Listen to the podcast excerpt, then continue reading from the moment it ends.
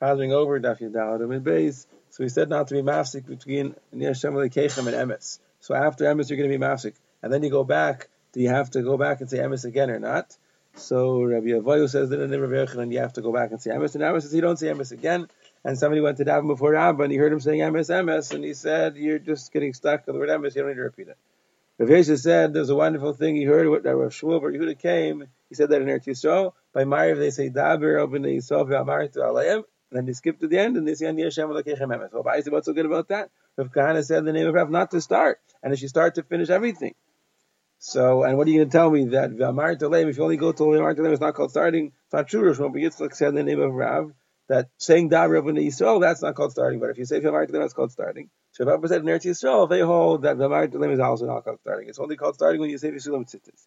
Now, Abai says Lamais in Bava, we start like they started in Eretz Yisrael, and we say Hilmar Toleim. And once you get that far, we continue because I've kind of said the name of Rav not to start, and if you start already, you should finish. And we hold that's called starting. Now, Chiyabar Rav said if a person that Marav says Ani Hashem Elokeichem, so then he has to say Yemes Vemuna, but if he doesn't say Ani Hashem Elokeichem, he doesn't have to say Yemes Vemuna. What's he going to do? Yitzias Mitzrayim, he'll say Ma'adim Anachnu L'cha Hashem Elokeinu, Shasisanim Yemes Mitzrayim, Uvtisanim Yemes Avadim, Yosisulanunis Mugvura Yisal Yam, V'shayim L'cha. Shimon Karch said in the Mishnah that Shema is before Vayim Shemaya to Mechabal Malchus Shemayim before all mitzvahs. Remembering the Brisa, Shimon Yochai says that Shema comes before Vayim Shemaya because Shema is Lil Maid and Vayim Shemaya is only Lilami to teach, and then that comes before Vayim because that's Lasis to do. So what do you mean? In Shema, you don't have uh, and Lases, you have Shinantum Levanecha, and you have Kshatim Ksavtim. And in Vayim Shema, you also have doing, you have Kshatim Ksavtim. So what he was saying was that in Shema, you have all three. You have Lilmoid and Lalamid and Lases. In Vayim Shema, you have Lalamid and Lases. And Vayim you only have Lases. Now, why do you need this reasoning? But you also have the reason of Rishub and. Yeah, in Echanam, you have that reason, and he's adding another reason.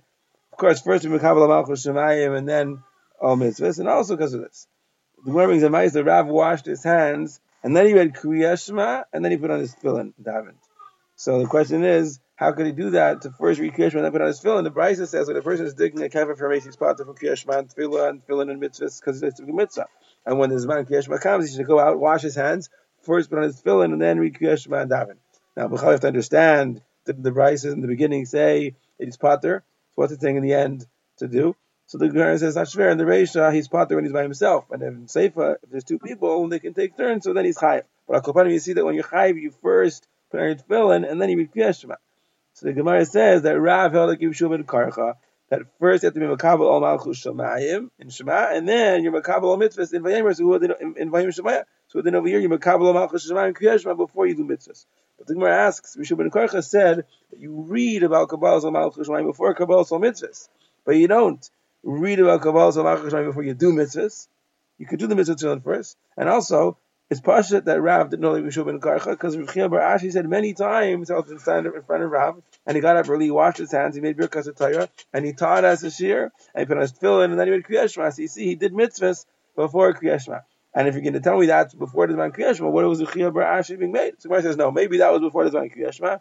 He was being made that you have a Chiyuv to make Birkas Torah on Mishnah, the Fuki the sheet they don't have to make because brikas atar Mishnah. But Akapan, we still have a kasha from the Brisa before that says first to put on the tefillin and then Kriyas Shema. So I said it's not for the Shliach.